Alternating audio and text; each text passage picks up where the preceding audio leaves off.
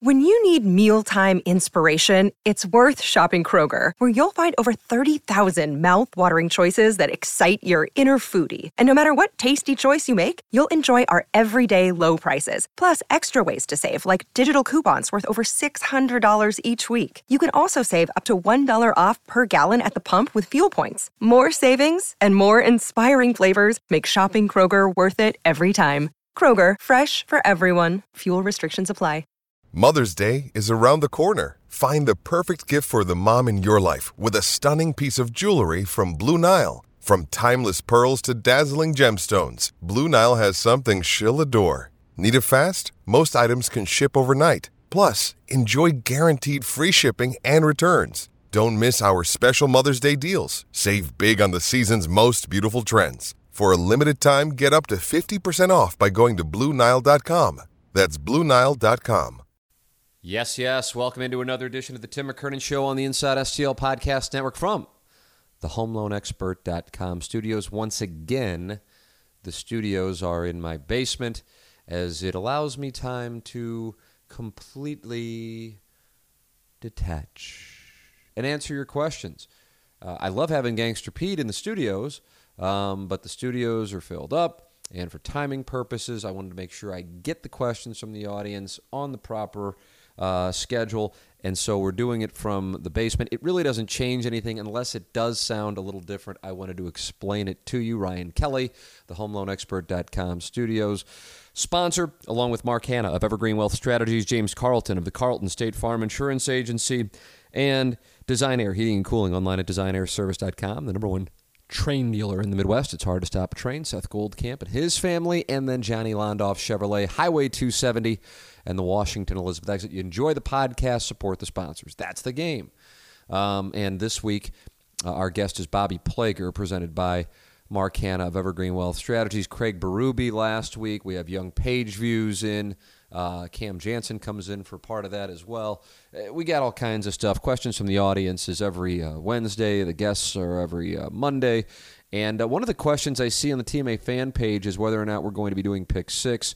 You better believe it. I'm essentially the weatherman's message boy, but uh, nobody really cares where it's coming from if the picks win. So when the football season starts up in a couple of months, less than that, I suppose, we will be back to pick six and the weatherman's absurd run in 2018-19 can he carry it over to 2019-2020 mathematically one would tell you that's highly unlikely but who knows?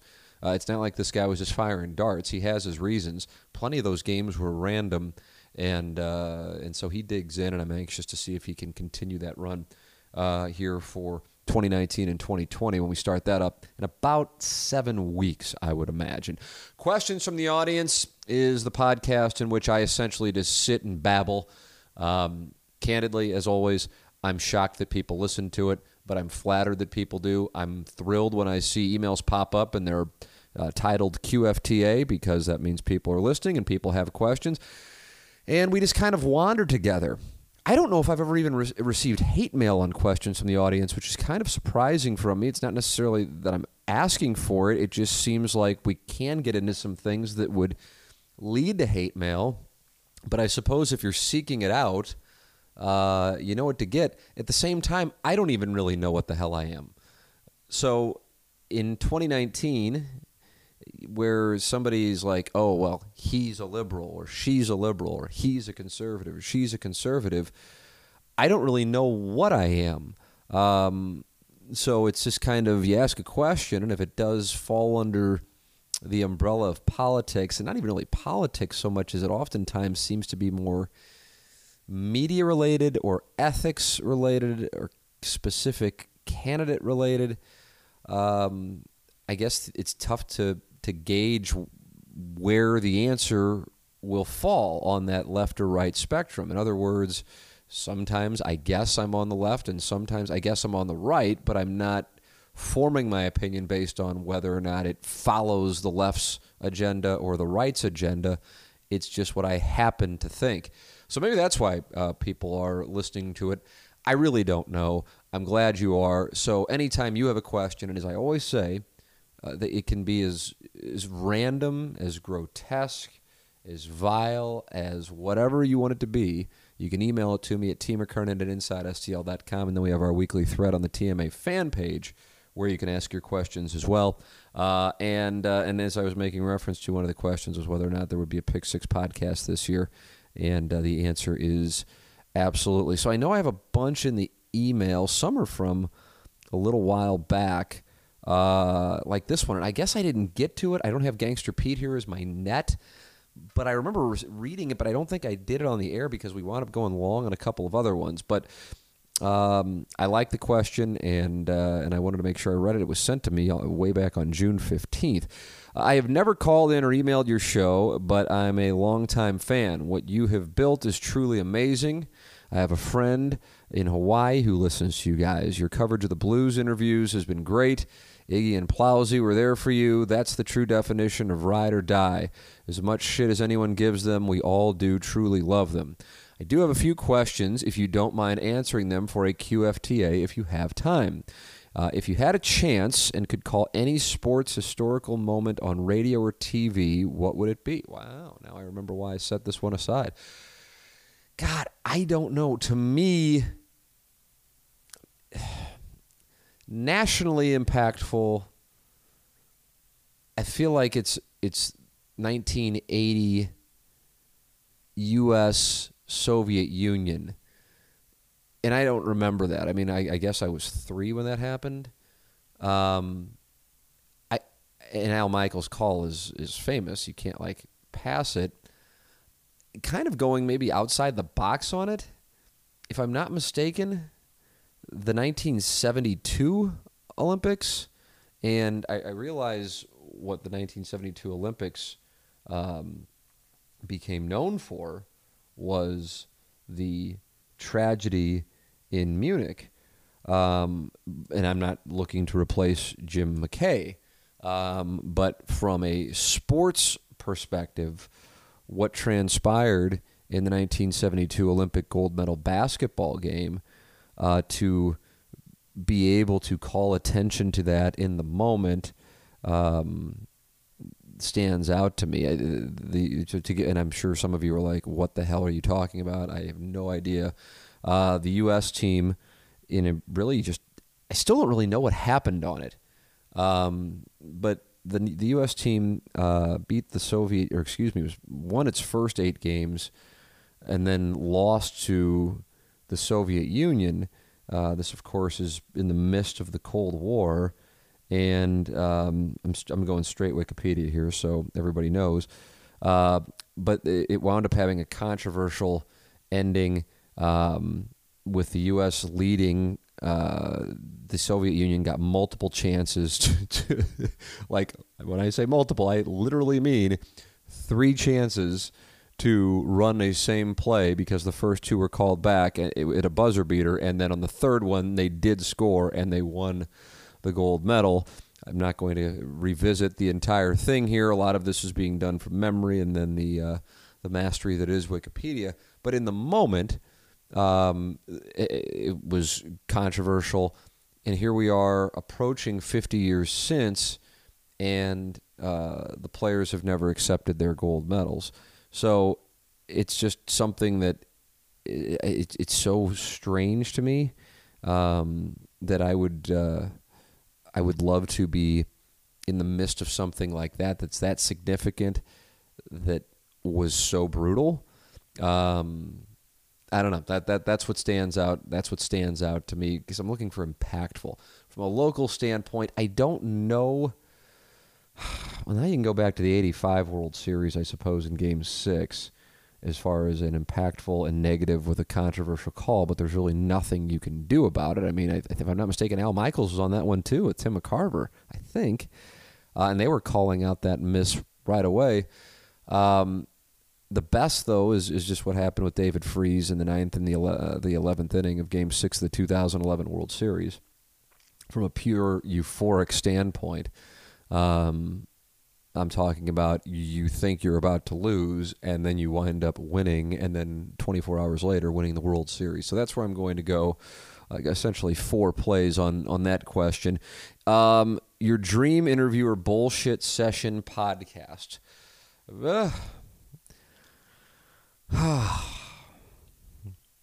See, what I need to do with these is I need to just have something and then move on because it's not like there's a right answer.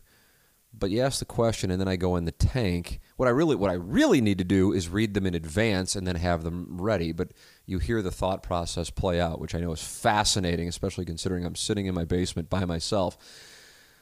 Uh, I, I mean, I, I've said before, like from a realistic standpoint, Quin Snyder, but with the with the understanding that we really do have a conversation. We don't dodge topics. And I don't know if that's realistic. I mean, at this point in his career, with what he's been able to do and resuscitate it, he has zero upside to reliving what took place in Columbia, Missouri from what, 99 through 2005, 2006. So I don't know how likely that is. Um, you know, a president, you know, if we're going living or dead, uh, but I mean, if, in the scope of what is realistic but highly unlikely, God. I mean, again, realistic, like one that I think could happen, would be Quin Snyder. Um, one that is incredibly unlikely, but who knows, maybe someday. I don't know. You know, you, you immediately go to presidents I, you know, and and so you have it's like I can't imagine. By the way, as I'm saying this, and I know this is the theme of a couple of the questions that that came in today, um, so they're fresh in my mind. Are there people out there? I'm asking. This is rhetorical because again, I'm in my basement by myself. But are there people out there? who would consider them big themselves big fans of Donald Trump's and big fans of Barack Obama's.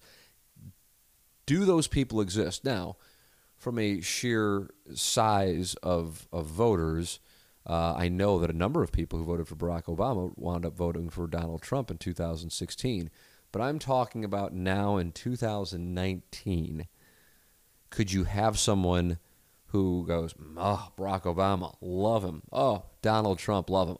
Honestly, I really like like in a like in a conversation I'm not talking about necessarily somebody doing it on their you know attempt to become national radio show and just saying weird shit to get attention. I'm talking about somebody in a conversation uh, saying that. So the reason why I ask that rhetorical question to no one in particular here, since I'm sitting and looking at my refrigerator, is if I say Donald Trump and I go, ah, I don't really want to do that because I know what, where that would go honestly, as I sit there and I think about Barack Obama, it's it's it kind of falls in the same category of Quin Snyder, different in the sense that I, I, I think he would say a lot, but I don't think he would say a lot. In other words, he would say a lot of things, but I don't know what real meat there would be on it. And then Donald Trump, I just that you know, I mean, we're all over the map there, and that's that that isn't anything you know, speaking of which, because this, of course, questions from the audience is essentially just ADD theater and one digression after another. But uh, earlier today, after TMA, I usually work out. Um, and most of the time, I listen to music. But today, I listened to Marc Maron's podcast with David Lee Roth. And you want to talk about all over the map. I, I still don't know what I listened to. Um, and and and and I, it was an hour and thirty podcast. I, I got it in an hour, and I go, okay, I got it, I got it, I got to tap out. I don't know what the hell was going on. Um, and so that that that that isn't fun. I didn't find it really amusing. Like it was random. I didn't find it really amusing. So as an interview, I like when I'm engaged, and I like when the person I'm interviewing is engaged and we're going into places we probably didn't think we were going to go, and we were speaking honestly. I think we've had that happen a number of times on this podcast where the guest didn't expect to get into stuff and kind of catches himself or herself and goes, okay, fuck it, I'm going to say it. Those are the ones I like. And so, in that sense, it kind of doesn't matter who the person is. Um, I like a conversation. I don't like canned answers. I don't really feel like we've had too many of those on this. Um, I'm sure we have in, in some capacity, but um, you know, like like the Matheny interview that we did in January of 18 was is still one of my favorites um, because I was like, you know, I went into it not knowing where he was going to go, f- knowing what I wanted to do, and not sure if he would. And it was like he came there with the goal of going, you know what, I'm gonna I'm gonna say what I think and, and be candid. And if people don't like it, they don't like it. And I love that. Um, so whoever that is, that's that's honestly that's the stuff that gets me going. And I and I don't, as I always say, I don't have a list of questions the questions come from the person I'm interviewing's previous answer, just like a conversation. So, you know, I mean, like, you know, obviously, if I were to interview Donald Trump or Barack Obama, it would be, quote, good for the podcast. I, people say that stuff, and then it's like, okay, but then how does it actually turn into money? Um, I don't really have an answer. I mean, I guess if we said, all right, an exclusive with Donald Trump, we could probably sell the hell out of the advertising on an exclusive with Barack Obama. But again, speaking from what's realistic at this particular moment, and I don't even know how realistic it is, Quin Snyder, um, which I don't really feel like is a great answer because I know when you're talking about Missouri athletics in St. Louis, you're not necessarily reaching people like when you're talking about the Blues or the Cardinals.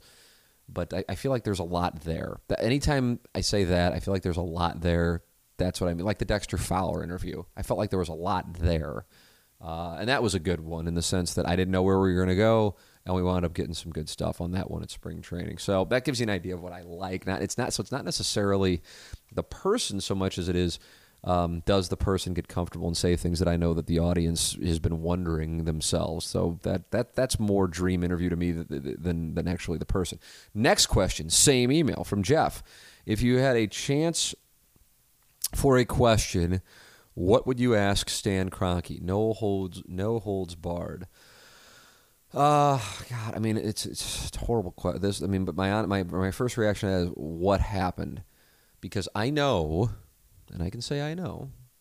Uh, I can't say I know from Stan Kroenke himself or even from Kevin Demoff himself, but I know that the feeling there, and by there I mean Los Angeles and with the people associated with the Rams, is the real story of what happened in St. Louis has never been told to St. Louisans. Um, and now that might just be convenient. I, I, asked Jay Nixon about that essentially when he was a guest. Um, and to paraphrase the question, uh, it was something along the lines of there are some people who believe the supposed effort to build a riverfront stadium and keep the Rams was essentially to save face for politicians who were in office. Obviously, he would be one of those people, um, in addition to mayors, county executives, senators, representatives, and so on and so forth. Um, because I can tell you that the Rams were like, yeah, I don't know what they're doing unless they are going to get the Raiders or maybe the Chargers, but no idea what they're doing. So what happened, and by what happened, I mean in 2007, 8, 9, 10, 11, 12, because it was the Jeff Fisher press conference in January 2012 when the next morning, on the morning after, Doug Vaughn and I both said we played a soundbite from Stan Kroenke at the beginning of the show, had nothing to do with Jeff Fisher, and it was the last time Stan Kroenke spoke in St. Louis publicly. And I said to Doug, I said, Doug, what do you take from that? He goes, Well, the Rams are moving and that's four years before they the vote. So uh, we were on that. I'll always be proud of that. That that no matter what shows over today, we were on that. Well, I felt like many weren't in the market, um, and it and I don't know if I'll cover a bigger uh, St. Louis sports story in my career than the Rams moving, as far as impact goes, and as far as what was going on behind the scenes. Um, so I'm always proud of that and proud of the people I worked with on that because we weren't doing the, the thing where we were telling everybody everything's going to be okay and let's break down this shitty game between the 2 and 10 Rams and the 3 and 9 49ers and act like everything's cool. Um, you know, so that's that's that's that's they believe so they say that St. Louis was not you know, St. Louis was going, you have nowhere to move, so we're not going to do what our contract says we have to do. And then the Rams called their bluff, and then that's how it got ugly. And then at that point, once they had something in LA, they're like, well, screw this. It doesn't matter what St. Louis puts on the table. We're gone. That's how they portray it. I suppose one thing, and I did ask Kevin Demoff this. Uh, it was a it was a phone conversation, um, but I said, you know, the feeling is is that when Stan exercised his right of first refusal on Shad Khan, that he knew he was moving the team to L.A. And he goes, "That's just not true." He goes, "Now you now I realize people wouldn't believe that." Now th- this is me and Demoff talking. We haven't spoken on the phone since the vote, um, but uh, he said, I, "I realize people won't believe it." He goes, "But our thought process was." We want to, with the Sam Bradford pick, do what Indianapolis did with Peyton Manning, have it go from a, a, mess, which is what the Colts were before Manning, to a, a staple franchise quarterback, reigniting interest, building an entertainment district with a new stadium in downtown St. Louis. And we knew that the lease allowed us the leverage for that.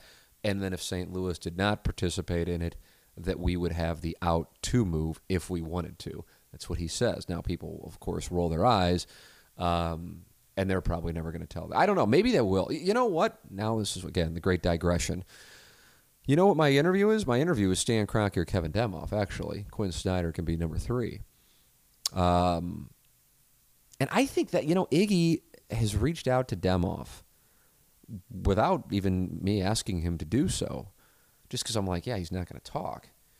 But uh, that would be one, and I kind of think it's possible listen, I'm not saying I consider it likely. There's a difference between the two, but I actually do think it's possible. I, I know most of you are going, there's no way. And I'm not sitting here going, yeah, it's 50 50. I'm not even saying it's 10%, but I think it's possible.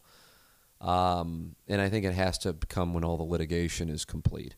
So I would, I don't know. I, I, let me tell you this same thing as what I thought years ago Stan's not talking. If he really wants to move, he's playing it smart. Drove us up the wall, but he's not talking. But then why in the hell does he have Demoff out there talking? What is the point? All he's doing is compromising their position by saying things that are now used against them years later in court proceedings. I have no idea. I don't know what that was about. I guess eh, the, the, you'd say it's because they were just trying to maximize the revenues for tickets and merch while they were here. But God, I mean, really? like you're doubling your franchise's value. You're you're talking about building multiple billions of dollars worth of stadium, and and it's like okay, let's see if we can. I mean, maybe that's possible. I've always said some of the most wealthy people I know are also some of the most frugal, but I have no idea. I can't. To me, that was strategically. You had one guy running one offense and one guy running another one, and it made no sense to me. And, and I always thought, okay, these guys are playing at this Ivy League level, and we can't possibly understand what they're doing. And in reality, I'm not sure it was that sophisticated. It was just, okay, we can go. We're going to go. I guess we got to act like we care, and then we're going to go, and we don't care if they hate us. We're doubling the franchise's value. Fuck them. It might just be that simple. Um, let's see. Uh, this is for me. Maybe for you too. Can you do a Lisa Ann podcast? All the bullshit she may have had to go through in porn, the other half fantasy football since the time is coming. Just a suggestion. Uh, thank you, sir, for your program. You, Doug, Cat Plowsy, Iggy, and Gangster Pete make my day every day. I look forward to hearing you guys every morning. That comes from Jeff. Uh, yeah, and now now I'm feeling like I may have answered this question, which scares me because I feel like I've talked about the possibilities of interviewing adult stars on here and how when we had one sponsor for a brief time, the sponsor said, "Listen, love what you do. It's not like we're prude, but just for the brand that we're attached to, uh, it wouldn't be good if you're interviewing porn stars." And I said, "I get it. I don't have a problem with that. I appreciate setting the parameters in advance, and I don't care if I really don't care if one now this that sponsor is no longer with us." Um, you can do deductive reasoning and figure out who was. It's, I'm just I'm not I'm not naming it just because it's not I, there's not really sour grapes. It's business, but I also don't feel like I need to like call them out and hold them accountable because it's business. I don't really you know it's a national monster company. Um, so it's it's neither here nor there. But that, those are the rules they set, and they became the title sponsor for a brief time, large amount of money, especially for something that um, you know it was at the time when we started talking to them like three months old. Um, and so that just kind of set the tone. Uh, but I, I don't have a problem at all. People sometimes feel like they have to apologize for it. Like, I really don't like, or I don't get the porn star stuff, or I don't get the porn stuff. And I get that. You don't have to apologize for that. That it's it's to each their own. Um, so you know, with with regard to Lisa Ann, you know, for those of you who've heard her on TMA, or those of you who have who have met her p- perhaps at our golf tournaments, you know, I love love the fact that I think initially when people heard Lisa Ann's going to be on the show, like before her first ever appearance, they're like, "Oh God, this is going to be the porn star interview with somebody you know who's been up for four days and can't put two sentences together and going to giggle the whole time." And then she comes on, and all of us in the studio, and I, I know from the text inbox from the listeners, their their reaction is, "This is the most intelligent football conversation I've heard on this show," because her knowledge is so deep on fantasy football, and therefore that translates to, um, you know, for fantasy football players, captivating conversation. And she also is an adult film star. And as people have gotten to know her, for example, her um, efforts in, in helping to raise money for Larry Nickel a couple of months ago, and then, you know, like women, you know, um, who may oftentimes be like, I want nothing to do with uh, a porn star like, oh yeah, you know, I met her at the golf. She's just just a nice, regular person who happens to have sex on film for a living. And I realize some people go, well, that's a pretty big deal. Well, I guess you know, but I mean, it's like it, it's like demonized, you know. And it's just like, yeah, they can just be human beings, and sometimes they're good ones, and sometimes they're bad ones, just like, say, the financial industry or the legal profession or sports talk radio, you know? But there's this shame that is applied to it uh, that that somehow they have to be on the outskirts and we can't possibly associate with them. And so, um, as I've said, it, I think I've said it. You know, I don't know. Maybe I haven't said. it. I know I've said it in conversations, but I, I if anything, it's like I want through the conversations that I guess it's more on the podcast than it is on the radio show, but to open people's to unlearn in some capacity. And not even to say that then come to my side but just to review the thought process of some things that essentially i think are are dogma that in my opinion are harmful um, such as like you say a word and you're dead you know like if this were terrestrial radio and i said fuck fuck fuck i'd be dead you know? That would be it and it's like I don't know if I could get hired again for something that like. And then we sit there and go, okay, Tim just said fuck, fuck, fuck on the podcast, and it had it was like a, it's like a nothing, but yet if this were radio, it could end my career, which to me is just ridiculous.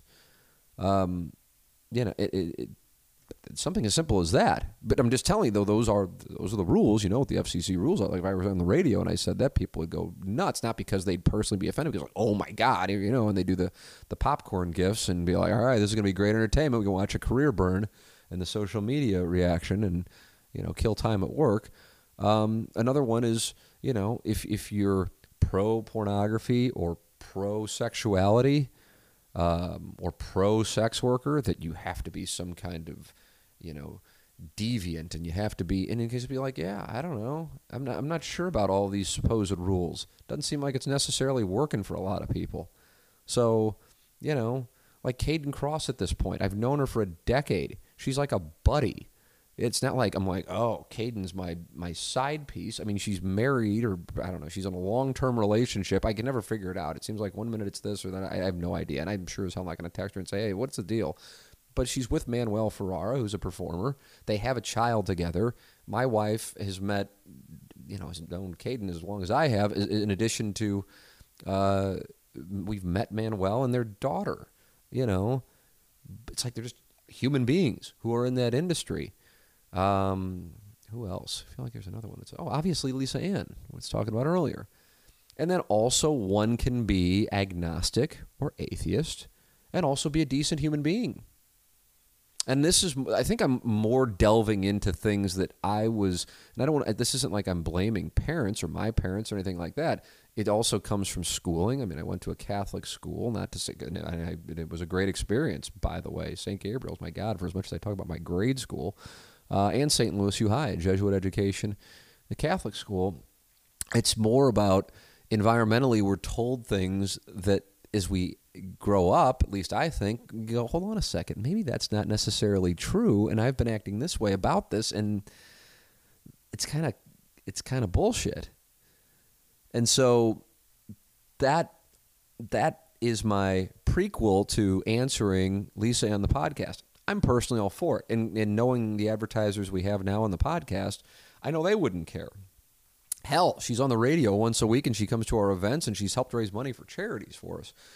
Um, but as far as adult film stars across the board, where you're talking about some things, you know, it could have an impact. Not necessarily on advertising, although I suppose that's in play.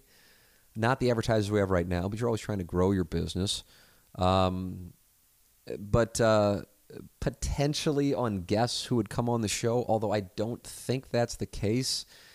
I think at this point, again, this is I think, I think at this point people are like, I don't know what the hell's going on with this guy, but it seems like he's been around now at this point for 20 years and, you know, whatever. He talks porn and is a heathen, but people listen. So, you know, you're not, you're not going to be taken down by appearing on the show. Um, because that stuff did exist early on. Like I can't go on that show because they talk about this or that, and when they mean they, they mean me. So that's so that so I guess I suppose I've made progress in the, in in in my little missions that really in the whole scheme of things are my own personal missions that in reality will likely have zero impact on society but it's something I'm cognizant of. Ryan Kelly's the home loan expert and he is the sponsor of our studios here on the Tim McKernan show. Without him, we don't have a podcast. So make sure you're supporting our sponsor. Ryan Kelly, the homeloanexpert.com and with interest rates dropping and this being home buying season, this is a prime time to get in and get yourself a great rate and lock in. Or if you want to refinance, now's the time to do so. Ryan Kelly's the person to do it with. He is online at thehomeloanexpert.com. Ryan Kelly, the studio sponsor of this program. Ryan Kelly, the. Uh, Jeff, great email. I wound up going on and on and on forever about it.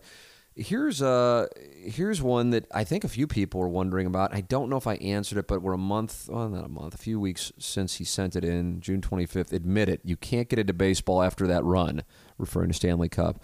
Uh, you're a playoff hockey fan, and after that run, you're spoiled. 2 1 count on Fowler, bottom of the sixth, down four runs. Baseball is so boring. Fuck, I used to bleed red. That is all. You're the best, Tim. Uh, that is from uh, Mike. And I know I must have talked about this because somebody was tweeting about the fact that I was saying how my love for baseball has changed. Um, and I and so I'll revisit it here. We're at the All Star break as I'm talking about this stuff. The All Star game is tonight. Uh, I, I, I have I I, I have I, I woke up this morning I'm like, is it tonight or is it tomorrow? And actually, I'm not even 100 percent sure. I'm pretty sure that it's tonight. It's Tuesday, and then usually they have a Wednesday off. Some have Thursday off. Almost all of them have Thursday off. I think the Astros and the Rangers play, and then everybody's back to it on, on Friday. Um, so, uh, I, I have zero interest in watching the All Star game. Zero. I love that it does not impact home field advantage in the World Series anymore. That was my pet peeve in sports for a number of years uh, when that bullshit started up. Um, but I just don't care and uh, and and that's a, that's an all star game discussion. You know, regarding I think interleague play lessened it. I think the fact that you can see almost every single game now, um, and other teams and other markets, whereas it was like, oh my God, in 1997, the St. Louis Cardinals were playing the Cleveland Indians. Now it's like, oh, the Cardinals are playing the Indians. Maybe they should play the Indians every year because at this point the novelty is obviously worn off. Um, but baseball in general, at this moment, I am bored by it. Um, but I would tell you this: at this time last year, I was bored by it, and the Blues were not coming off of a Stanley Cup run. So I don't think that the two are necessarily uh, that it's a cause and effect.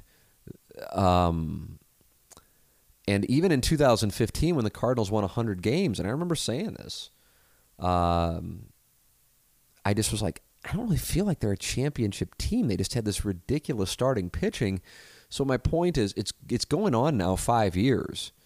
Um, the thing is, is that the 2006 Cardinals and the 2011 Cardinals, and also the 2019 Blues, none of them look like championship teams at this particular point in their respective championship campaigns. So it's a it's a weird spot because here in St. Louis, the last three World Championships have all come from teams that no one thought was going to win a World Championship more than halfway through the season. Um, so I don't know if the Cardinals got, but last year when they did get ridiculously hot, I was just like, what is going on? You know? Um, and I didn't necessarily buy in and get all that excited. I don't know. I don't know if it's the home run strikeout thing. I don't know. I, I just I I'm gonna put it this way. I know this. If we want to have the hockey part of the discussion, I will be watching Blues regular season games at a at a rate that will be ten times more than how much regular season hockey I watched every year my my previous however 30 plus years of watching sports. I assure you of that. Now, it's not going to change my opinion that the NHL regular season has absolutely as little impact of any of the four professional leagues on determining a champion. Um, and while that might be unpopular, that's that's not that that opinion is going to change. You just got to be one of the top eight teams in your conference and then get in and, and see what the hell happens. But we can say this: the Blues were the best team over the final four months of the regular season, and so that did carry over. Um, but you can also point to the Tampa Bay Lightning and how great they were, and they didn't win a game in the playoffs. So uh, I'll just be watching it for entertainment purposes. That's that's what it'll get down to. I'll be watching it for entertainment purposes. I mean, the world has changed in St. Louis sports, and by that I mean it's not the Cardinals are down and the Blues are up, and therefore that's the way it will be. That's not what I'm saying. I'm saying there are now generations, plural, of people who will be locked in to the Blues in October when the vast majority of those people didn't give a shit, like myself, in previous Octobers. They were watching, ideally, the Cardinals in the playoffs, college football, NFL football, and oh, yeah, the Blues are opening up the season. And, you know, here's a soundbite. And then they fuck around for a few months, and then you start paying attention in January. That is over. That is over, and that might be over for decades. Um, and so it's a great thing because I, I just I, what I really wish is that the, that the game could grow uh, nationally throughout the U.S. It's obviously huge in Canada nationally, like it has and will be growing here in St. Louis because I think it would be an incredible thing for sports. I just I don't know. I mean, it took the it took the two months of like just snorting the greatest cocaine every other night while the Blues were playing these 26 games for me to get to a point where I'm like, I can't wait to watch regular season hockey, even though I know it's essentially an exhibition. Um, I wish that I wish that could happen nationally, so everybody would be into it. But for whatever reason, it, it, it hasn't happened. I don't know. I'm sure plenty of people have their theories as to why, but um, you know, it's like the NBA was killing it until Magic and Bird arrived. Uh, and now that's in a different world. So maybe it can happen, and I would love it if it did happen because it is a great game played and managed and coached and owned by some really, really quality people. Uh, greetings, Tim. I like this one. I remember this one. This was sent on July 3rd. Greetings, Tim. Do you have any particular, quote, first world problems that particularly irk you? Mine is overzealous automatic flushers on public toilets. Like, right as you sit on the can, the sensor goes off and boom, your undercarriage gets an unnecessary baptism. Your thoughts? That's from Deebs. Wonderful. Like this kind of question. Um, I know I have to because I'm so fucked up. Um, and it's like, let's narrow them down and give you the best ones. I, the, the fact that I don't like to drive is odd. I can't. Again, it's it's really like a therapist. We didn't just have a therapist come in and, and answer these things. Um, I just know that I don't really like driving. But then again, you know, my wife and I went down to uh, Dalhousie, which is a uh, golf course in Cape Girardeau, this past weekend, and it was we were we weren't even gone 24 hours and it was 24 of the best hours I have had and I don't know how long. And and when we went with another couple, uh, Billy and Missy Shacklady, for the record, because I'm sure people are going, who who was it? Billy and Missy Shacklady. You might know them from uh, fan page. Uh, Billy's a golfer, uh, good golfer. I am a middling golfer, and uh, and um, stayed at. Uh, they have cabins on the property and and the reason I bring it up is you would think, you know, Cape Girardeau being, I don't know, hour and a half away, and me hating to drive, and it's you know all due respect, it's Cape Girardeau and not Las Vegas, where historically we've been on Fourth of July or Hilton Head. That we were at Hilton Head last year. I'm usually playing in the World Series of Poker over the last 11 years at this time of year. So I've gone from Las Vegas to Cape Girardeau, but I loved it. And I think one of the reasons I loved it was when we got there, and Billy and Missy hadn't even got there yet. Um, I'm walking around, I'm like, there's no one around. And it's this world class practice facility, range, uh, short game area. And then I hadn't even been on the course yet. And then the cottages were nice, and I'm so fucking weird that I have to stay in nice places, not because I of money, because I this thing developed, you know, 18, 19 years ago, and I didn't have much money then. And it's not like I got a bunch of money now, but I know what the perception is. So whatever, I have to play inside of these perceptions as opposed to realities. But either way, you know, growing up, my mom not getting on planes uh, because she was pregnant with me and was on a flight with a bomb scare, and that was a, a bomb threat, and that was it. I'm sure a lot of you can go, okay, well, I get that. Sucks for my dad. They're driving everywhere, and, and they, they spend a lot of time in Hilton Head over the course of the year, and it's my dad's driving. That's rough. Um, but either way, the family drove for our family vacations. And, you know, I have two brothers and I have a younger sister. And I mean, you just look back and we're staying at like, you know, take your pick of whatever. But as you can imagine, it's not like we were staying at the Four Seasons on our travels to South Carolina. And I was fine with it. Didn't think anything of it. Loved the trips. It was great. It's what at that time my sister was is uh, 13 years younger than me, so uh, she wasn't around for uh, almost all the family vacations that I went on. But it, you know, it's a bunch of people in one hotel room, and it's not like it was exactly you know again, four seasons. So then I start, then I started KMOV in 2000, and it's not because KMOV was putting me up there. It's just the, the situation. The, the Blues and the Rams and the Cardinals are obviously staying at Four Seasons and Ritz Carltons, and now here I am at 23 years old, and and I get my own room for union rules, uh, talent union rules. Got nothing to do with me, but there I am at 23 years old, and I'm I'm now swimming in the deep end, um, and that's where we're staying. And once you do that, and you obviously have some fucked up things going on, so I'm the perfect storm. I, I, I can I go back? Yes, but I have this really strange anxiety about it. And then once I get there, I'm completely fine. It's a, it's listen, I wish I wasn't like I trust me. It's I don't I'm not like yeah, and you should be this way too. When it comes to the porn thing, questioning dogma, I, I think it's healthy. What I'm talking about here, that that's my deal. Unhealthy. Wish I didn't have it, but it is. It's it's my thing. And this is our little uh, this is our little corner of the podcast world, and so I'm coming clean on it. Um, and so getting to Dalhousie and, the, and then the cottages, cabins, villas, I have no idea. Either way, really nice.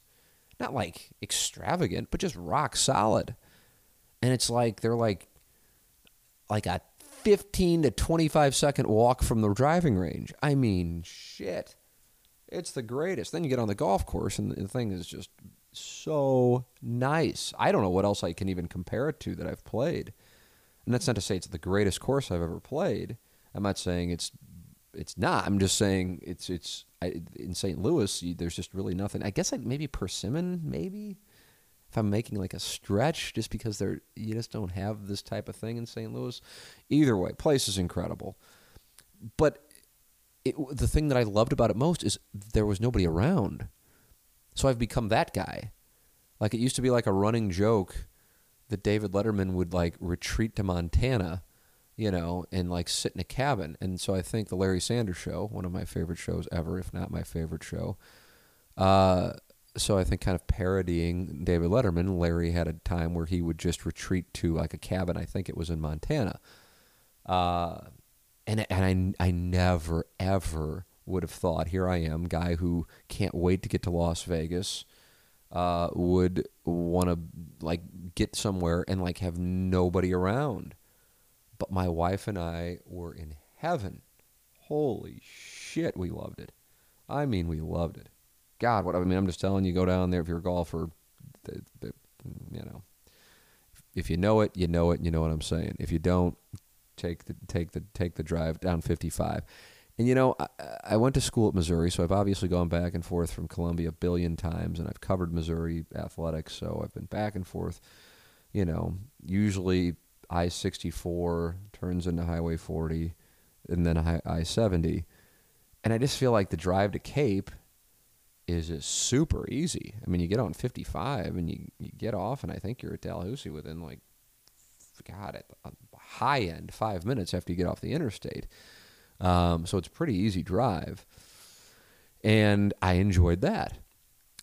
But when I'm driving on like Manchester, or just at the rare times I'm driving outside of my little three mile bubble, I hate it. I I really and I don't know why. I have no idea why. I have no idea why. Again, another thing that I would include in the uh, the therapist session. No idea why. I just know I hate it. When the internet is not working, first world first world problem tilts me. Although now that's really been mitigated by um, you know, obviously phones, or if you have, you know, wireless card, it's it's kind of a nothing now. But back in the day when I was playing poker, not that far back, uh, if you're in the middle of, the, of a hand or a tournament and your internet goes down, I mean, you're just fucked. So that one would put me on tilt. Still goes on, still go on tilt, like like with like your television service going out uh, when it's not weather related, because the, the weather related, oh, well, that's just part of the deal. When it just goes out for no reason, tilt, and it's just like, oh, like I'm sure like if I were to hear this in even like tomorrow, but you know, 20 or 30 years from now, I go, God, fuck you. But they uh, Deebs, you asked the question. I'm giving you the answer. All right, I've been in the emails and I haven't gotten to. Let's see this guy. Uh, I'll go one more. Mark Hanna of Evergreen Wealth Strategies can't emphasize enough how important it is to have a, a financial advisor. But then it's not just any financial advisor; it's somebody who who knows but cares. Again, plenty of people can know but cares. And Mark Hanna helps everyday people every day get their finances organized. You can call him at 314 889 0503. That's 314 889 0503. Or go online to evergreenstl.com. His name is Mark Hanna. He is with Evergreen Wealth Strategies. And I can tell you from getting to know Mark here over the last year, that this is a first class person who has your best interests at heart, and just calling him at 314 889 0503 is going to make you feel better and you're on the right track. Mark Hanna, Evergreen Wealth Strategies, 314 889 0503, or go online at evergreenstl.com. Tim, this might be extreme, but I've never seen this country so divided or hateful. Simple things like empathy aren't even agreeable. Do you think this country is headed for a second civil war? If not, what can be changed? Seems like the toothpaste is out of the bottle. Thanks. That's from John. Um, it's like this is I could do a whole podcast on this, and I was just like going to exit the inbox, and then I did this. Uh, do I think the country is headed toward a second civil war? No. Um, do I think that this is going to get worse before it gets better? Yes. Now I'm um, like talking in Kevin Demoff language because that used to be what he used to say. Uh, and I guess you know what? Now that we look back on it, he was not lying. Um, but I don't I don't see a second civil war.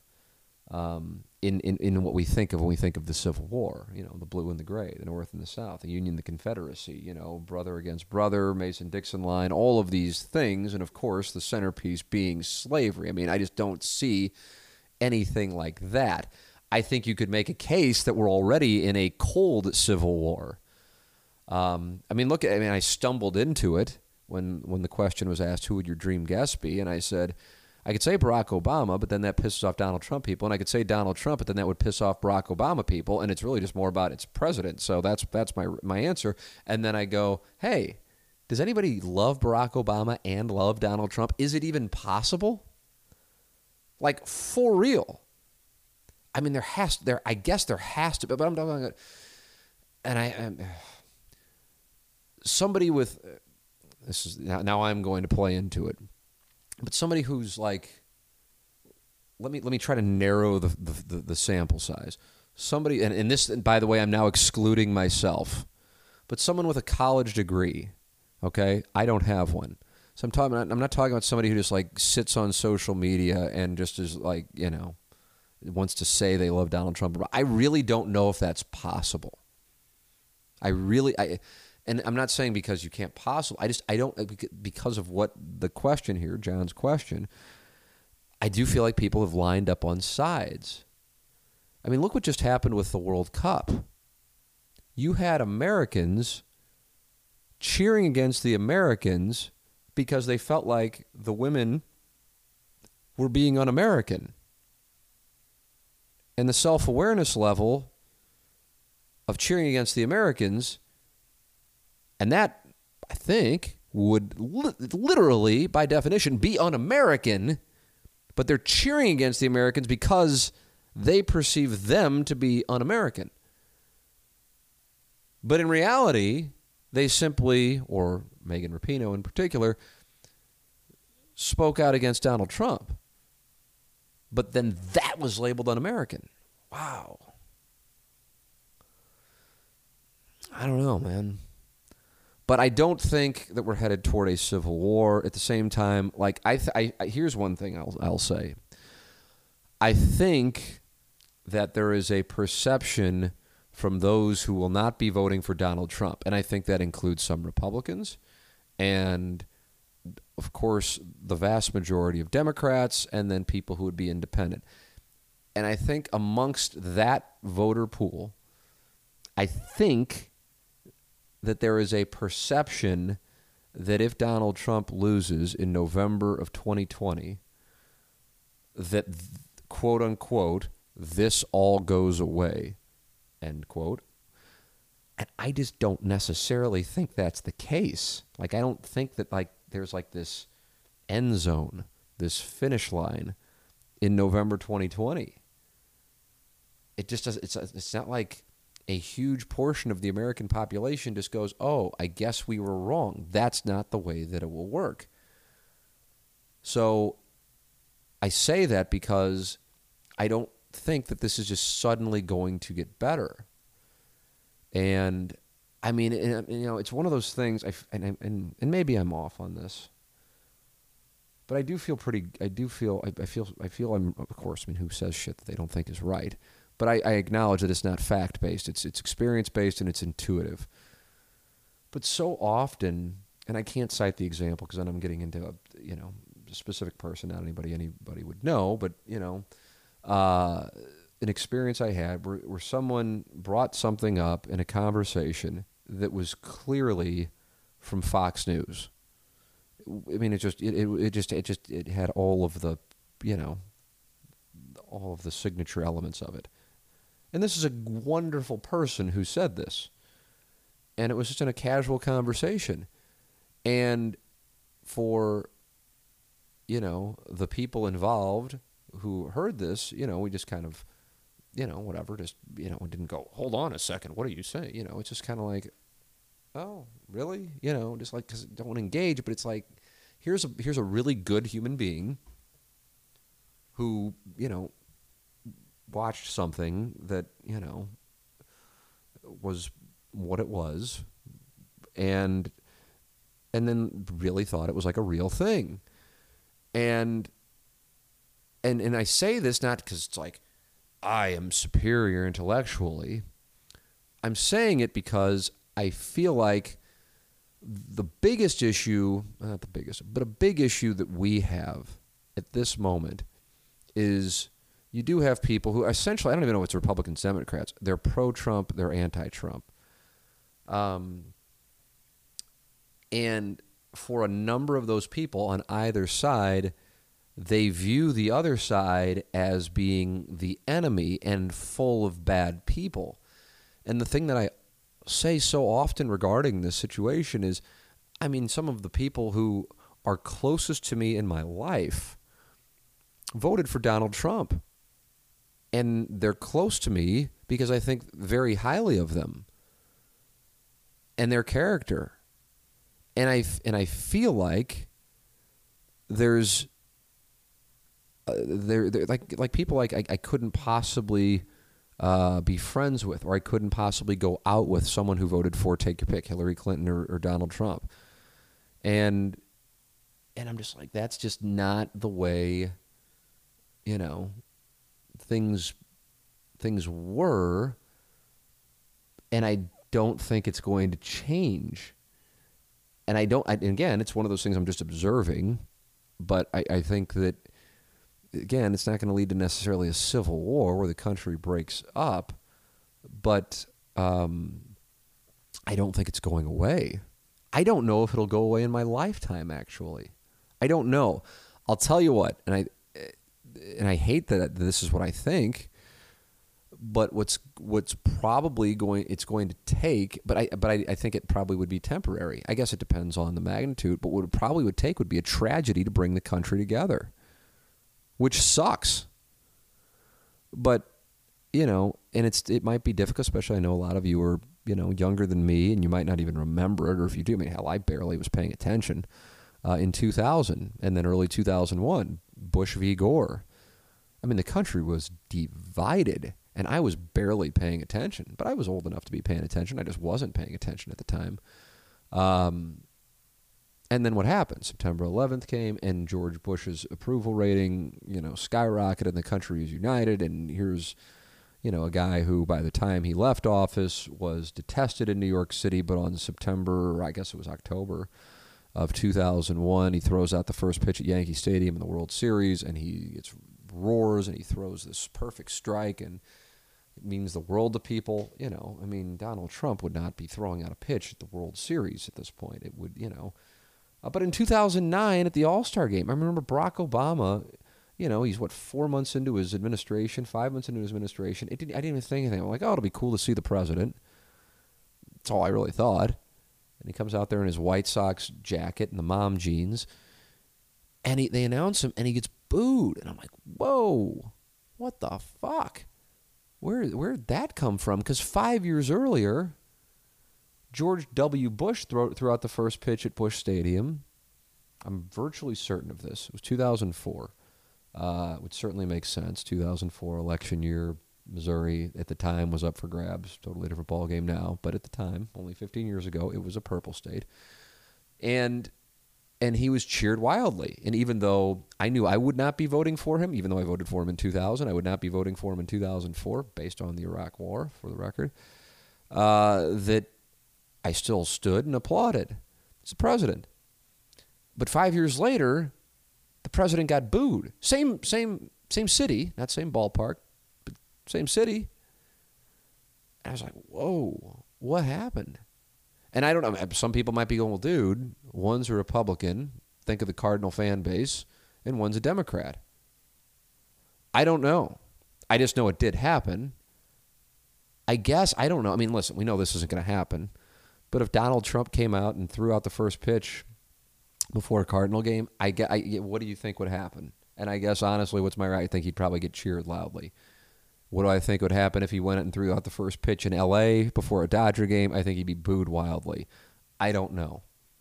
None of this matters. I'm having a conversation with myself while looking at my refrigerator. Maybe we'll rename the podcast that. So I don't know. I don't know. So maybe it is a civil war, but it's a civil war of like densely populated areas, uh, you know, um, and on the coasts more so, although there are obviously ex- exceptions. But uh, I, I don't. I mean, the, the Civil War that, that one would be talking about would be more news and information, not people fighting on battlefields. But I just don't think it's going to. I just don't think it's going to go away. Let me put it that way. And no matter what, I say no matter what, no matter what, Donald Trump is not out of or is out of office in in uh, you know in what five years. Uh, but even if he is voted out in November 2020, I would imagine you will have people crying foul. I just it'll be a whole thing. I just it's I don't know, man. I don't know, man. And it's amazing how quickly it has changed. Holy shit. Um, you know, but that, that that's that's where it is. I just don't think it's going away. I do, but I don't think it's going to be a civil war. I just don't think it's going to be away. But yeah, I think the country's divided. I don't. I don't. I have. Like I said, the only thing that I think brings it back together. It's not that I want it. I just think that is is a tragedy. And even then, I you know I don't know. It it would be temporary. You know because by the time 2003 rolled around, George W. Bush's approval rating was was going down with what happened with Iraq. Some people loved it, some people hated it, but the country was divided on it. Not divided like this, though. All right, I, have been on, on the email. I gotta go uh, to uh, to my uh, to my good friends on the TMA fan page, where some wonderful questions were asked, and see what we got here.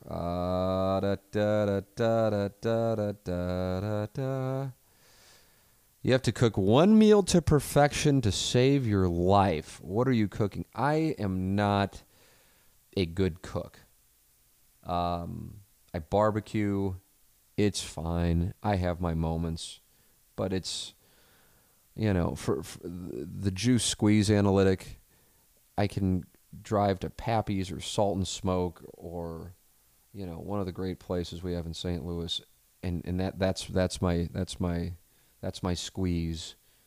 And the juice is an incredible product as opposed to my squeeze of going out, buying, preparing, attempting to cook it properly, attempting to grill it, smoke it, barbecue it properly, not knowing that I will.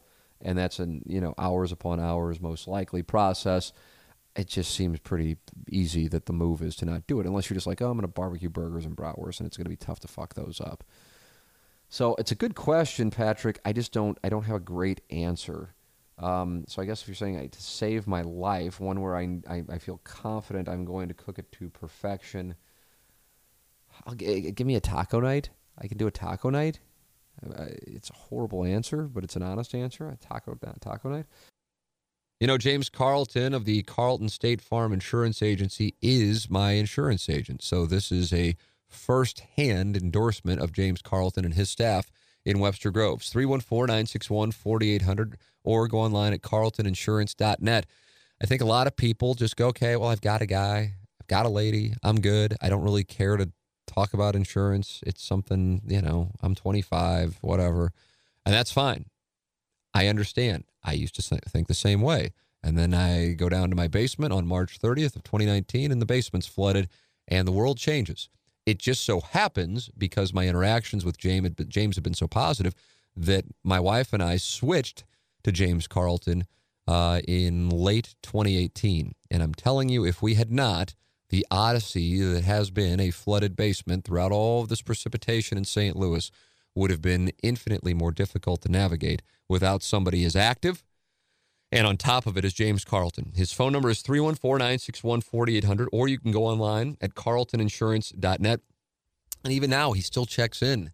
You know, I mean, it's it's just a different ball game. And even before we had that, which of course was a substantial issue, um, you know, we weren't covered on on something, or I had forgotten to make a payment. It wasn't like it was like some monster payment. It was a small payment. He's like, hey, just so you know, uh, you haven't made this payment. We want to make sure that's taken care of, so you're covered. It's just it's it's just different. It's different in a much better way, and that's why you know, if, if you ran into me at a at a bar or restaurant and said, hey, you know, and I have had it happen, hey Tim, who's that insurance agent? People email me, and I go, oh, it's James Carlton. Here, let me include him on the on the email, and I know he's going to be on top of it. I don't think twice about it. It's not like I'm like, oh yeah, let me tell you about him, and then somebody actually wants to follow up, and I'm like, oh god, I hope he does okay. The best, the absolute best, and you're talking about your biggest investments, so you want to make sure they're taken care of properly. James Carlton and his staff at Carlton State Farm Insurance Agency will certainly do that. 314 961 4800 or go online at carltoninsurance.net. If your insurance costs a leg and an arm, call James Carlton, State Farm. Uh, let's see. Uh, what is most important to the St. Louis sports scene going forward? Cardinals getting back to the postseason, form MLS team, local college teams, Mizzou, SLU, Illini, basket, Illini basketball in football improvement, consistent postseason appearances, and why? It's a good question. It's a good question. Um, the Cardinal situation is is my answer. Uh, this MLS team thing, I just listen. I, if if St. Louis doesn't get an MLS team, I'm going to be like a target because I've been saying for months, like into 2018, that this is happening, and this is just a, a, a little show and leverage and whatever, and it's just it, it, it it's almost I, I don't know. I don't I don't I really don't know. It just it's it's I don't know what to say outside of it's a little exhausting uh, in the sense that we have to pretend like this isn't going to happen, and then we have to pretend like it's this huge accomplishment when it does happen. and and I am thrilled that it's going to happen, but I feel like if you have a checkbook, you get a team. So I don't necessarily feel like this is a, going to be a great civic accomplishment. And I'm, I guess maybe what I'm dreading is knowing it's coming and knowing I'm going to be the guy that's going to get attacked because I'm not going to be waving my city of St. Louis flag the day that it does happen. Um, because I feel like the MLS's business model is expansion fees. So I'm thrilled for St. Louis. I think it'll be a great atmosphere. I can't wait to take my son to games. But I don't think like this is a sign that we're making progress as a city. I think there are other things that are signs that we're making progress as a city. The startup climate uh, would be one. The um, building up of areas, not necessarily downtown. It doesn't have to be downtown. Um, you know, I don't necessarily think it necessarily leads to um, people wanting to move here, but I think it opens up natives and residents' eyes to the possibility that hey, you just had one of the best golf tournaments ever in the last year, and you just saw the hockey team win a Stanley Cup. Um, so I, I, so I do see thing. I did this one is a positive. I just don't necessarily I, I don't necessarily view it as this incredible accomplishment that I think it's going to be portrayed as because I think if if you know I wanted to move a team to Kirkwood and I had the money, I could have done it. I, that's that's my premise. Um, and I hope the MLS becomes a huge thing. And I think I think actually, by the way, I think the business model on the MLS is sustained through expansion fees for the time being, and then ideally become part of what you have going on with the Champions League. Um, eventually. I think that's I think, and then that you have the television fees, and that, and then you got something that people are going to be excited about. That's what I think. I could and I could be completely wrong on this, but I just try to figure out the whole thing because for the life of me, um, I'm I'm I'm trying to figure out the deal. But I, I but I, this is coming as a, by the way a big soccer fan. You know, it's another. It's like oh, I'm trying to tell if he's a Democrat or Republican. Fuck, I have no idea what the hell I am. I'm kind of nauseated across the board. But um, but as far as uh, pro soccer, anti soccer, 100% pro soccer, 100% pro soccer. I love the game. I like watching the game. Um, and I'm looking forward to watching my son play the game, assuming he's going to play it. What I'm not pro is like jerking ourselves off like we had this big uh, landmark move forward for our region by getting an MLS team. So I hope people understand what I'm trying to lay out as a is the difference there because I know that that can be um, people can be hyper hypersensitive on it. Uh, but if I don't convey it properly, then maybe I deserve the hypersensitivity. So that's why I'm trying trying to do it. But the Cardinal thing is the Cardinal thing is I don't want to say it's always going to be number one because I don't think the Cardinals were number one in 2000 when the Rams won the Super Bowl, and I don't think the Cardinals are number one right now when the Blues won the Stanley Cup. But as far as what's going to move the needle, it's the Cardinals, and whether they're it's really bad or really good. The weird spot is the Cardinals have just been kind of this middle of the road, not really bad, even though around here it's getting labeled as really bad, middle of the road team including this season, you have three and a half seasons of this now 16, 17, 18, and half of 19. And I wanted to see them sell in 2016 at the trade deadline.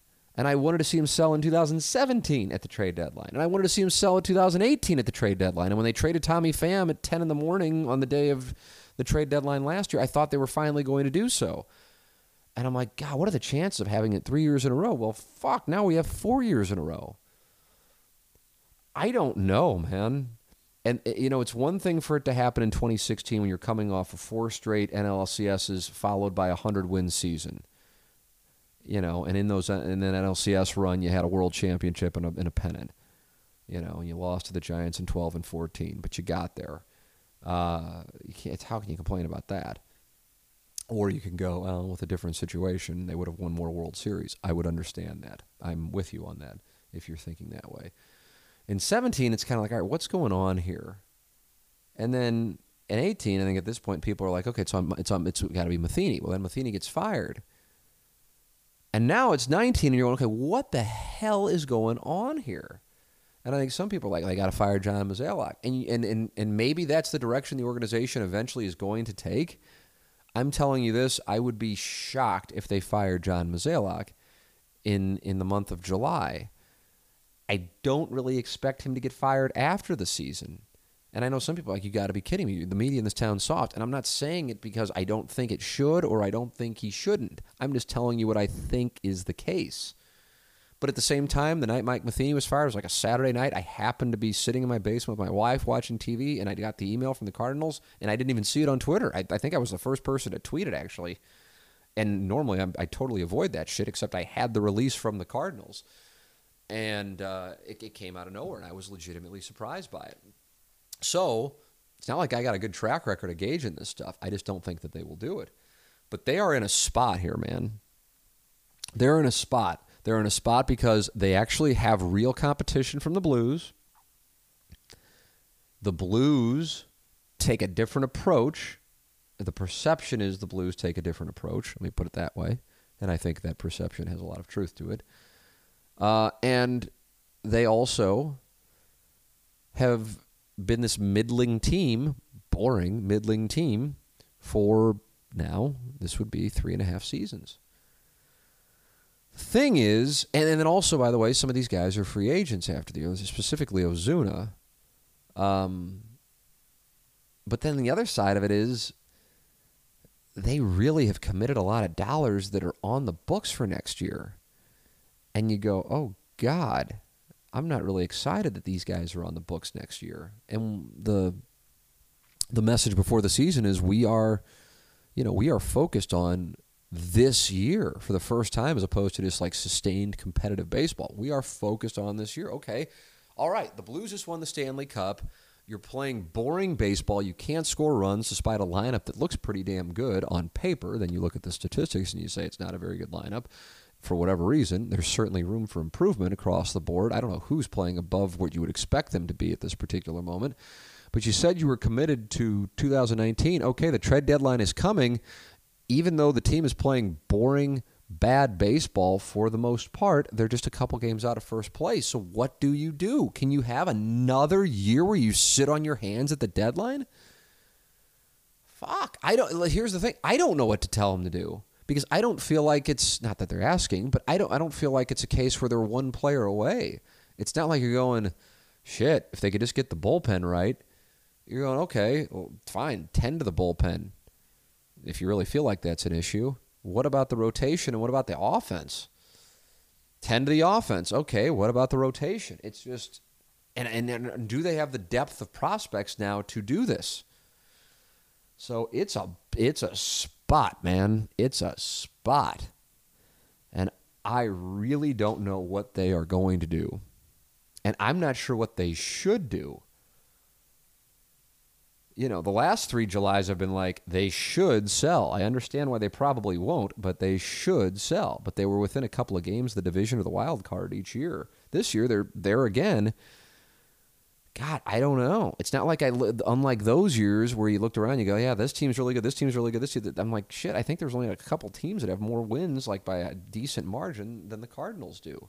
At the same time, there are only a couple teams that have more losses than the Cardinals do by a decent margin. It's just a logjam. Now, if the Cardinals were in the NL West or the NL East, I think the mindset would be a hell of a lot different around here. But because they're in the National League Central and because they are two games out of first place, even though they're 500, people are, you know, going, God, they got to go all in. They got to get Madison Bumgarner. Uh, I mean, the Rockies are, are, essentially what the Cardinals are. They're 44 and 45. Cardinals are 40 and 4 and 44. The Rockies are 14 and a half games out of first place. The Cardinals are two games out of first place. Yeah, that gives you an idea of what what I'm what I'm getting at here. The Angels are essentially what the Cardinals are a 500 team. They're 12 and a half games out of first place. The Angels are a game under 500. The White Sox, about what the Cardinals are. They're two games under 500. They're 12 and a half games out of first place. It's just they're in this division, and it's a weird spot. The best, from my standpoint, is just they haven't done it in the DeWitt era, would be that either they just go on a tear the first couple of weeks after the All Star break or they fall apart the first couple of weeks after the All Star break.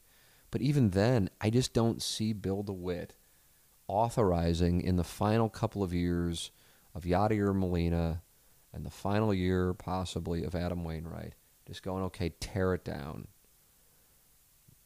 and I'm not necessarily saying it has to be like torn down to the Cubs or Astros levels. I'm just saying it just you know this is this is not anything anything I am used to as a Cardinal fan, where I'm just like, oh, they're on. I guess I gotta watch it. Really don't want to, and I think other people feel that way. So, man, I'm telling you, they are in a spot. All right, let me get to some other ones here. Answering DMs on Facebook, and then I scroll back down. Uh, let's see. More DMs on Facebook. Uh, let's see. What are your personal feelings about college athletics? Being in the journalism school, I assume you got a firsthand look at the good, bad, and ugly of college athletics. Do you think the athletes should be compensated beyond scholarships? Uh, yes, I do. To answer that question, and the first part is I love watching college football. Couldn't care much less about college basketball, even at this point, the NCAA tournament.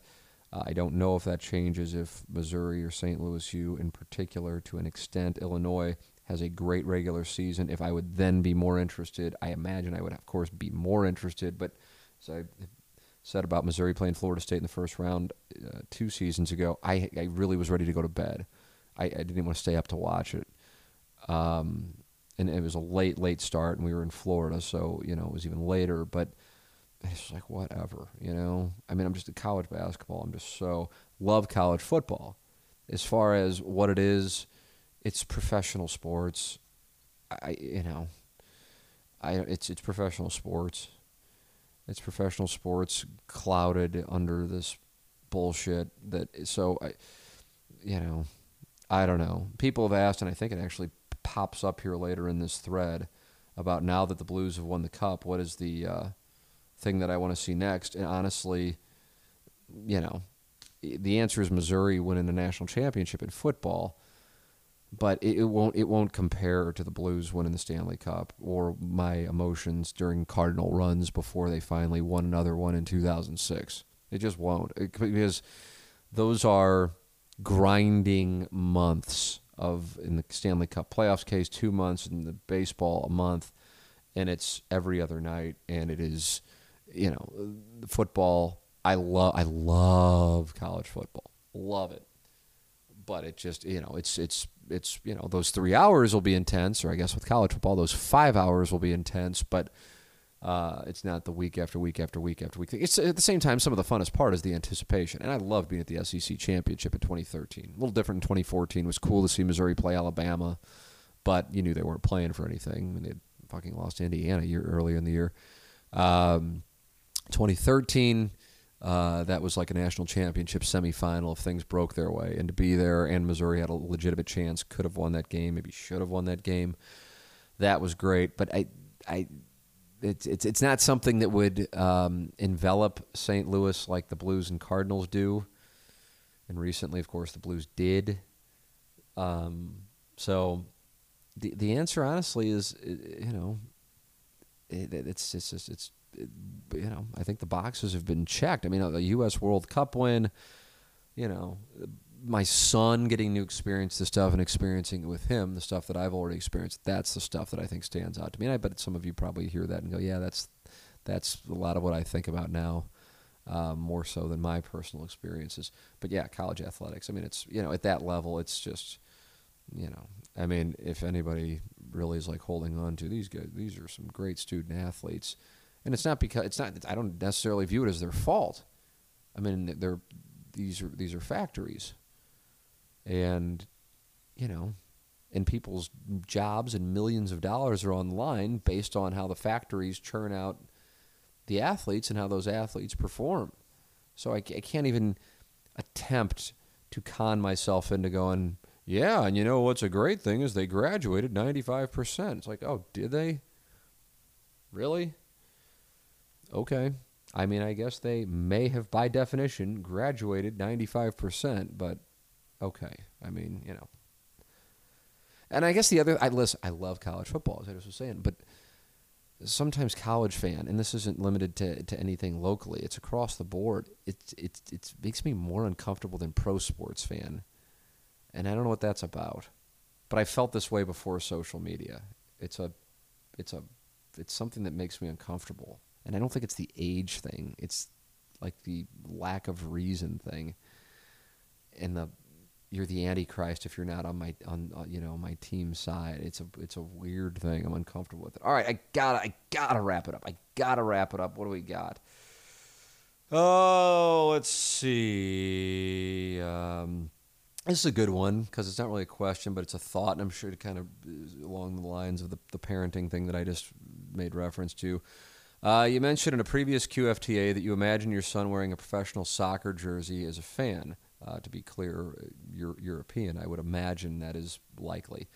Uh, I'm pushing 49. I have two sons, 15, 12, so we're sort of experiencing the same things as a parent relative to our kids' age. What I'm discovering is that their lives are so drastically different than ours growing up. Our childhoods were relatively similar to our fathers and they to their fathers.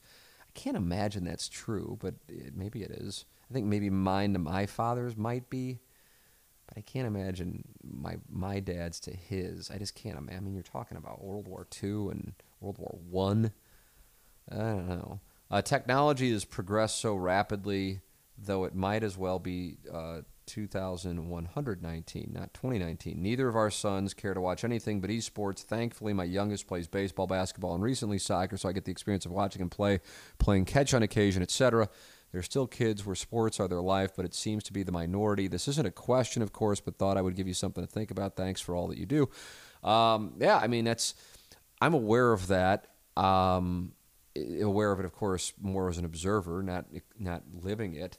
Um, and it's a case by case thing. You know, I I recall having a conversation with Skip Berkmeyer, who is one of the best amateur golfers in St. Louis, and those who are in that world. And I realize it's not a lot of people, but they know his name. Um, and just we were bullshit. We played together one time, and I said, "When did you start playing?" I'm just curious because I'm interrupting some Marco Rubio moment. I need to get a beverage. Ham. All right. Uh, I said. Uh, you know, because most of these guys who you see out on tour, there are exceptions, but most of them have been playing since like they were like six or seven. And he said, Yeah, I started probably at two.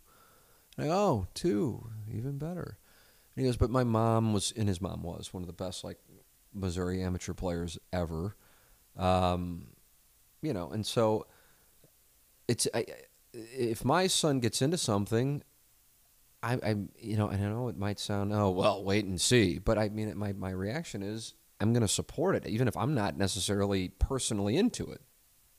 Again, I think, I do think the, I, I kind of, the age thing on the parenting thing, kind of, I feel like it's like, um, like I, when when Anna Marie got pregnant in 2016, I wasn't like, oh my God, I'm 40. I'm like, fuck, we've been trying to have a kid for, what, five, six years, and we haven't been able to. So these are the cards we were dealt, and it was not our choice per se. And it's a weird thing that, like, people kind of get, and I don't, I don't want to overstate it, like a lot of people are, you know, I, if you could say you could go back and have your child at 22, I go, no, thank you, not interested. But that's me, and I'm sure plenty of you did have kids, maybe even before then. And God bless. And my guess is you made it work. Um, so it's just, but you don't know people's circumstances. Um, in our case, we wanted to have one when well, I was what 34, I guess but uh, it didn't work out that way. We thought we couldn't have a child. So, you know, we were thrilled we have been able to have one. We'd love to have another, but if it doesn't happen, fuck, we feel like we've run incredibly good considering the math we were told. Um, so, you know, I have a, at this point, a, what, 22 month old, and I'm 42, and I love it. And, and, uh, you know, I mean, you know, I, I see things, and I guess maybe I'm able to do things with him that I certainly wouldn't have been able to do in my 20s, and I might not have wanted to do. And it just so happens, and I don't know why, but he loves golf. But I am very careful to not be like, okay, now I need to try to create the next Justin Thomas here. You know, if he winds up not like, and you're going, well, how the fuck do you know he loves golf? Well, you know, like uh, when I'm done with this, God only knows when I'll be done with this. I just babble on. Uh, I, I take him up to like family golf, and he runs around with a putter and he putts, and he's you know that he started doing this at one and a half. Uh, and my wife got him like these little like plastic clubs, and I wouldn't be surprised if I hear it because I'm in the basement and I hear it upstairs, and he starts just whacking the ball like a hockey stick, and he chases it around, and he hammers the thing, and and he puts, and it's just nuts to me, but it's great because it's something I enjoy doing with him. But if he were up there, like like I would imagine those of you who are parents of sons, it sounds like this is standard shit. I knew nothing about it, but now I of course do. The truck obsession that goes on for a couple of years, and I never even thought about it. As you can imagine, that's not necessarily my bag, but for whatever reason, boys at this age, they just want to look at trucks and trains and cars. And it's not something I'm like, "Oh, sweet, it's a it's an excavator," or "Look, it's a digger." I don't know, but I know he likes it, so I'm sitting there and I'm watching and I'm reading about it. So that's where I am. I happen to like golf. He happens to love running around.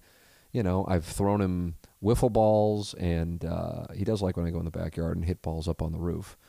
Um, but uh, kick kick balls that that hasn't stuck at this point. Um, and we watch, you know, like I said, we watch Tiger chip in uh, at Augusta in 2005 on 16. Have to be around a thousand times now at this point. Well, here it comes. Oh my goodness. Oh, wow. There it is. I think I'm on the right pacing of Verne Lundquist. I've watched it so many times. And then the fireworks going off over Allen Craig's shoulder when he's being interviewed by Ken Rosenthal following the Cardinals winning the 2011 World Series. Now, obviously, those are things that are near and dear to me, but then he calls for them. Fireworks. That means to watch Game 7 of the 2011 World Series. Tiger, Tiger. He wants to watch Tiger chip in. And then he got into the top 10 Tiger Woods shots that are on YouTube. And so we watched that. And at first, it's like, this is the greatest thing in the world. I'm like, oh my God, I'm going to watch Tiger shot at the memorial again. Oh, look, there's Rickie Fowler. I find new things because I'm watching the same thing over and over. Look at that blade of grass, you know? But, but you all can, who have children in this age range, can relate to it. I love it. I absolutely love it. I don't think, I don't think that I will be demonizing esports or whatever it is by the time he's 10, 11, 12 the way that I think my parents and maybe some parents demonize gaming right now or did demonize gaming then. Not to say everybody did, um, but it's a different deal. It's part of that culture, part of young people, you know, culture. And and I loved it at the time when I was coming up. And I just I don't I don't know I'm I maybe and I'm saying this maybe I'll change my mind on it, but um, I just I think I think one what I want and what I would imagine what most of you want for your children is happiness. Now maybe I'm wrong on that. Maybe you're like, no, I need a, you know my son to be or daughter to be a doctor. I have no idea. I want to see my son or daughter be a you know president or something. I have no idea. I don't know. I just know that in my 42 years, what I have learned here over the last however many is that when it all gets down to it, because I always go back to time and the, and the balance of time and how that is absolutely decreasing. Uh, the financial may increase, it may decrease, but we know the time is decreasing. And therefore, enjoy it. I just don't think I'm going to be, if I get there, lying on my deathbed or at a nursing home going, God, I really wish I would have stayed at KMOV and done something I hated so I could be on television and make another, you know, whatever. It, not like it was all that much, with all due respect. Because uh, I didn't like it. You know, uh, uh, you know, or I wish I would have gone into law school as opposed to, you know, pursuing that which it is that I wanted to pursue, which was find something you love and find someone to pay you to do it. That's it. But when you do that, you're now going to be in a spot where there's a lot of people who want to do it.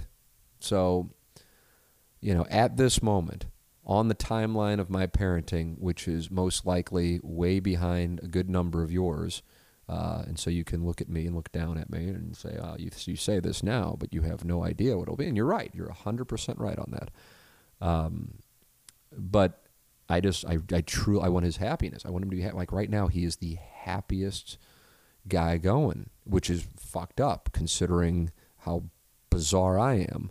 but he is. It's a great reflection on his mother and uh, his, both of his sets of grandparents.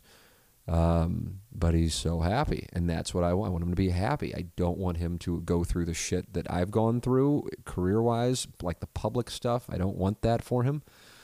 Uh, but I want him to do something that makes him happy. Because that's to me, that's the name of the game. Like like you pursue money for happiness. So, you know, if if esports is what blows his hair back, and by the way, he has wonderful hair. Again, leading that I think maybe for like our thousandth episode, we need to do a Maury Povich here. But uh, the the that that's that's where it is now. I I, I get that the, the poster here it wasn't like complaining about it, but just like making the observation, like it's just a different deal. Um, and yeah, that may be the case. And you know, the golf thing might not necessarily be the best thing because it, in order to be really good at it, it requires kind of a unique personality trait. It's a personality trait that I have, not that I'm good at it, but that I am just kind of a self-motivated individual. Like I can be out on the range and be in heaven, like I was telling you earlier about Dalhousie. I loved just sitting. I'm like, oh my god, I have this practice facility and there's nobody around. I have my earpods in and this is the yeah i'm sweating my balls off but this is the greatest thing ever i love it you know poker same deal in order to be good at the time you had to read now you can watch twitch but when i started you know it was reading and you're obviously sitting at a poker table alone with your thoughts you're fighting the battle by yourself you're making your skill plays and you're making your luck plays and but you're doing it by yourself but that's what i liked um, so you know, if if if he's into that, he's into that. If he's not into that, and that's cool with me too.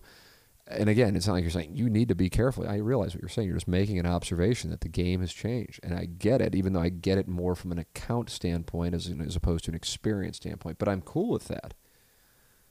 Um, because I, you know, I just I, you know, anytime anytime you're doing something you love and then and an authority figure in your life is telling you it's wrong and you're going, "But I don't get why it's wrong." That's a that's a tough thing. Kind of goes back to my dogma thing earlier. You're like, "But nobody's getting hurt and I'm having fun." And I'm not risking my health. Like it's like, but then it's like, then you can like go into, oh, oh, but are you? Are you? Is sitting in front of a television or is sitting in front of a laptop? Is sitting in front of an iPad? Is that really good for you? I don't know. I don't necessarily know if it's bad for you. I know that there's people throw studies at, and I'm not. And listen, I, I don't do it, but I'm just not sure. So I don't know. I mean, I'm telling you this. This this he's he's watching trucks on his little device, whatever the hell it is. It's not an iPad and it's not a laptop. Anna Marie got him something, and he can watch YouTube on it. I'm sure you might know the title. I have no clue. All I know is he wants my laptop, and I got to make sure Brazzers is closed out. That's what I need to do. But he's watching truck videos. That's what's going on. And he loves it. And it in, in, in every piece of apparel he wears has a truck on it. Dump truck, fire truck. He'll wear pajama bottoms as long as the truck's there. I will go up to the golf course here maybe in a little bit, and there's a good chance he will be on the putting green running around, but in pajama bottoms with a truck shirt on. That's that's probably where we're heading. But I love it. I absolutely, absolutely, absolutely love it. Can't get enough of it. All right, that's a good place to wrap it up here. Uh, what did I go? Almost an hour and 30. How about that? Just sitting here talking to the refrigerator. Man, I got some fucking stuff going on, don't I? Just sitting here talking by myself. But you provided the questions, and I'm very grateful for it. And I hope you enjoyed questions from the audience. If you if you if you went 90 minutes, you had to have. Uh, you can always email questions. T McKernan at InsideSTL.com. Uh, we've had some great guests, man, especially if you're still on the high from the Blues run. Craig Berube, Bobby Plager this week, Young Page Views coming up next week. That's a good one. That's random as hell, as you might not be surprised to hear. Cam jumps in on it. Um, so that's coming your way. Uh, so it's it's it's been a good good run here for the podcast, and we've got more coming um, in addition. So feedback's always welcome. Your questions are always welcome. Team McKernan Inside STL.com. Thank you to the sponsors, thehomeloanexpert.com, Ryan Kelly, Mark Hanna, Evergreen Wealth Strategies at evergreenstl.com, James Carlton, the Carlton State Farm Insurance Agency, 314-961-4800. Design Air Heating and Cooling, Seth Goldcamp, and Design Air Heating and Cooling online at designairservice.com, the number one Trane dealer in the Midwest, and Johnny Londoff Chevrolet. Chevy, find new roads. They are at Highway 270 in the Washington Elizabeth exit online at londoff.com. Thank you, as always, for listening to another edition of the Tim McKernan Show here on the Inside STL Podcast Network.